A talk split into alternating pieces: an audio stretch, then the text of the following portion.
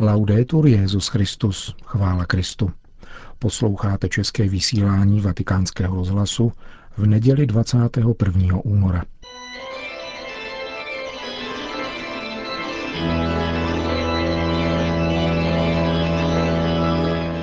Církev a svět, náš nedělní komentář.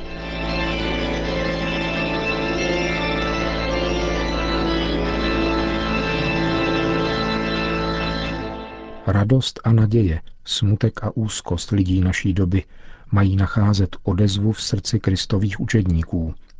Tak učí druhý vatikánský koncil v úvodu dokumentu nazvaného Gaudium et Spes. V recepci těchto slov se u věřících hned po koncilu začala projevovat jakási rozštěpená vnímavost.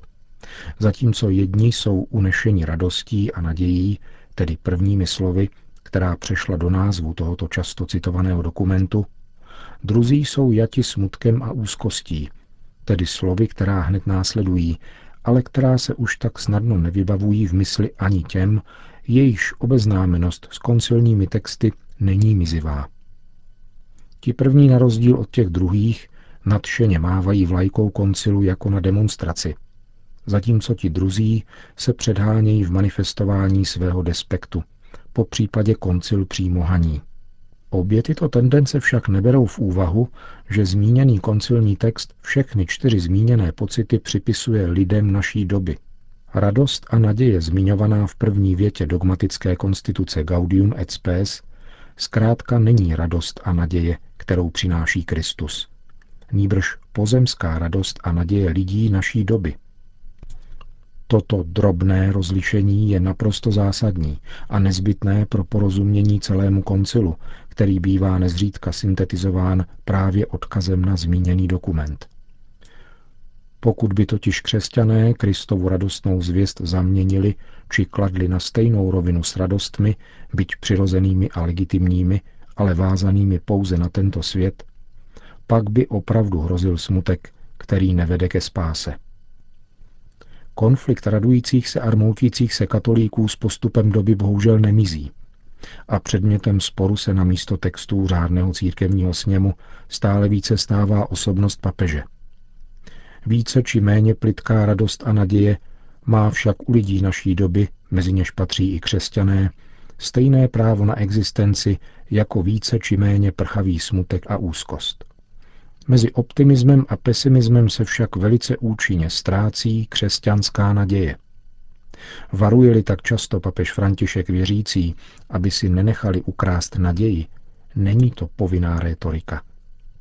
Stále více se zauzluje mezinárodní situace a dnešní člověk je různými mediálními psychózami, placenými ideologiemi a teatrální politikou vháněn do zdánlivě nevyhnutelné volby mezi dvěma krajnostmi, z nichž ani jedna není ta pravá, která vyvěrá z víry v Ježíše Krista.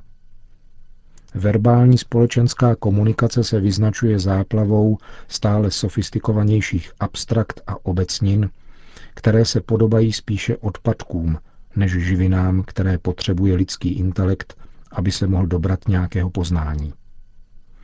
Paradoxně a nejvíce chybějí ve veřejné komunikaci konkréta tehdy, když je spotřebitelům vysvětlována ekonomická situace dnešního světa.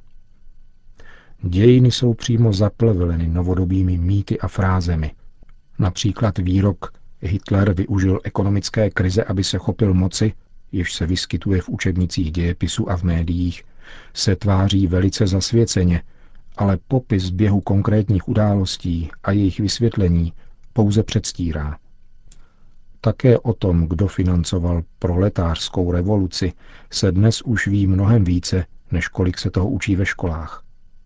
Lidé naší doby se spolu však stále více domlouvají pomocí kliše, která prakticky postrádají odkaz na konkrétní realitu, ale která mají prostřednictvím vzbuzovaných sympatií či antipatií velice reálný sociální efekt. Někdo poslal obcházet Evropou další strašidlo – terorismus – avšak stejně jako komunistickou ideologii nevymyslel proletariát, není ani terorismus vynálezem islamistů, o muslimech ani nemluvě. Problém je zkrátka to, že dnešní technika spojená s hříšnou spupností umožňuje budovat umělý davový konsenzus.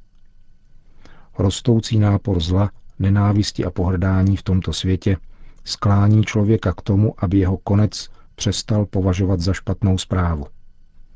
Veřejné zjevení toho, kdo tento svět již přemohl svojí smrtí a zmrtvých stáním, ostatně nemůže nastat jinak.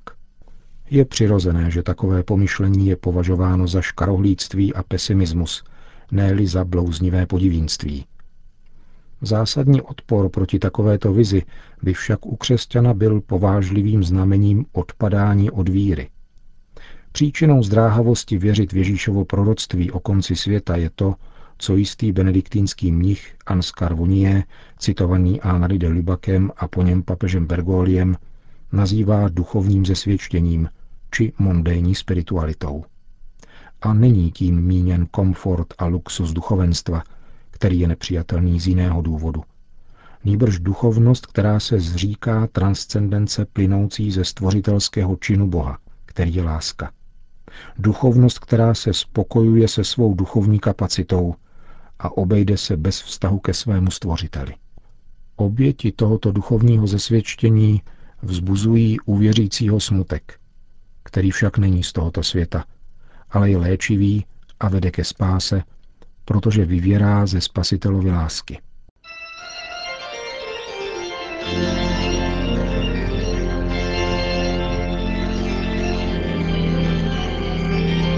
To byl náš nedělní komentář Církev a svět.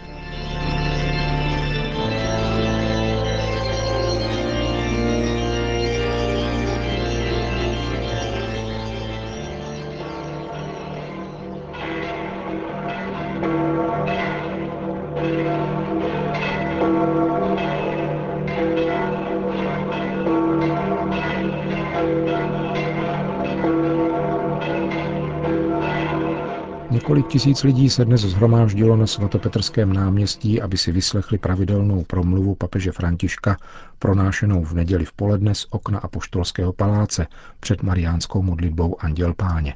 Cari fratelli e sorelle, buongiorno. Drazí bratři a sestry, dobrý den. La seconda domenica di Quaresima ci presenta il Vangelo della trafigurazione. Druhá neděle postní nám podává evangelium o Ježíšově proměnění. Nedávno skončená apoštolská cesta do Mexika pro mne představuje jakousi zkušenost proměnění. Proč?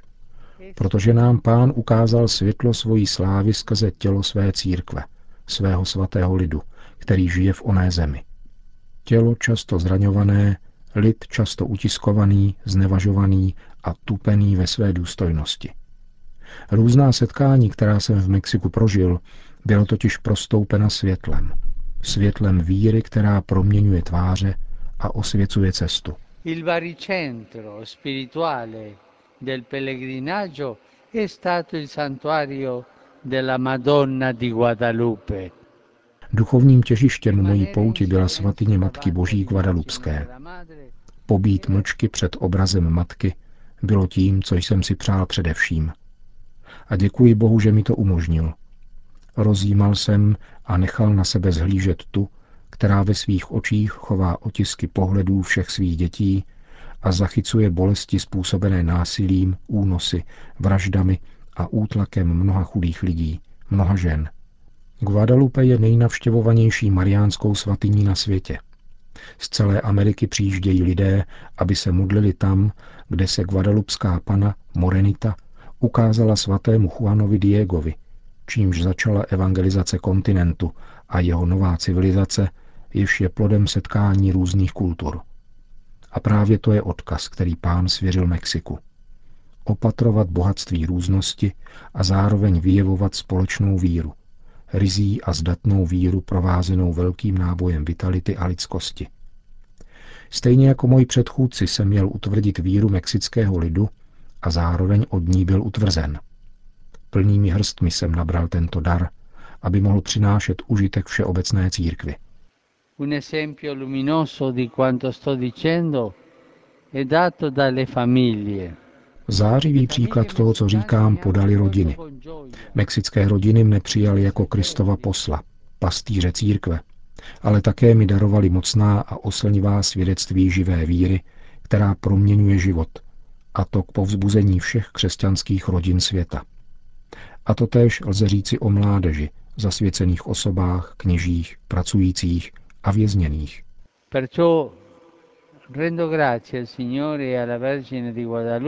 Děkuji proto pánu a Guadalupské paně za dar této pouti. Dále děkuji mexickému prezidentovi a dalším občanským představitelům za vřelé přijetí. Vroucí dík patří mým bratřím v biskupské službě a všem lidem, kteří mnoha způsoby spolupracovali. Una lode, lode speciale Zvláště chválme nejsvětější trojici za to, že se při této příležitosti uskutečnilo na Kubě setkání papeže a patriarchy Moskvy a celé Rusy, drahého bratra Kirila.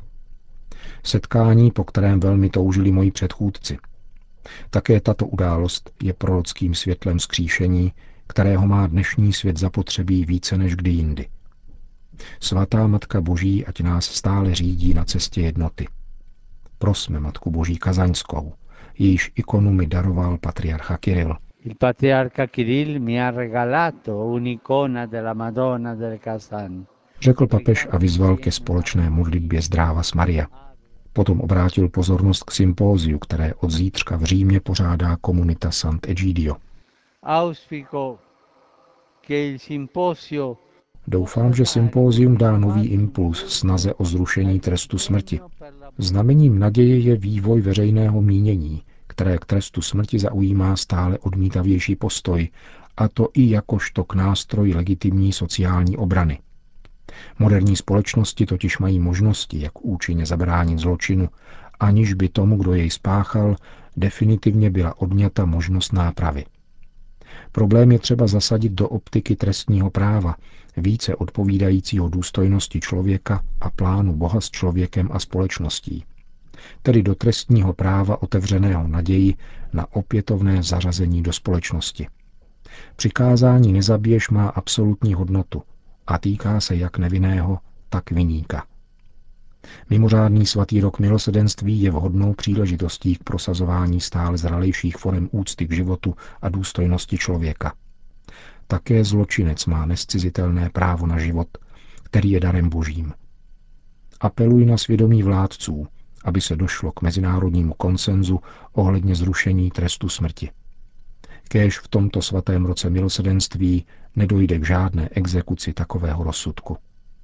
Všichni křesťané a lidé dobré vůle jsou dnes povoláni přičiňovat se nejenom o zrušení trestu smrti, ale také o zlepšení podmínek vězněných v úctě k důstojnosti lidí zbavených svobody. V samotném závěru svého poledního vystoupení papež František nechal věřícím na svatopetrském náměstí rozdat malý duchovní lék zvaný Misericordina, totiž krabičku obsahující růženec a obrázek milosrdného Ježíše, jakožto postní výzvu k obrácení. Učinili jsme to již v loňském roce, ale tentokrát to má větší kvalitu. Je to Misericordina Plus. Rozdají vám ji dobrovolníci z řad chudých, bezdomovců, uprchlíků a řeholníků. Přijměte tento dárek jako duchovní pomůcku k šíření lásky, odpuštění a bratrství, zvláště v tomto svatém roce l'amore, il perdono e la fraternità. Po společné mariánské modlitbě Anděl Páně papež František všem požehnal. Sit nomen Domini benedictum. Es hoc nunc et usque in seculum. Aiutorium nostrum in nomine Domini. Qui fecit celum et terram. Benedicat vos omnipotens Deus, Pater et Filius et Spiritus Sanctus. Amen. Amen.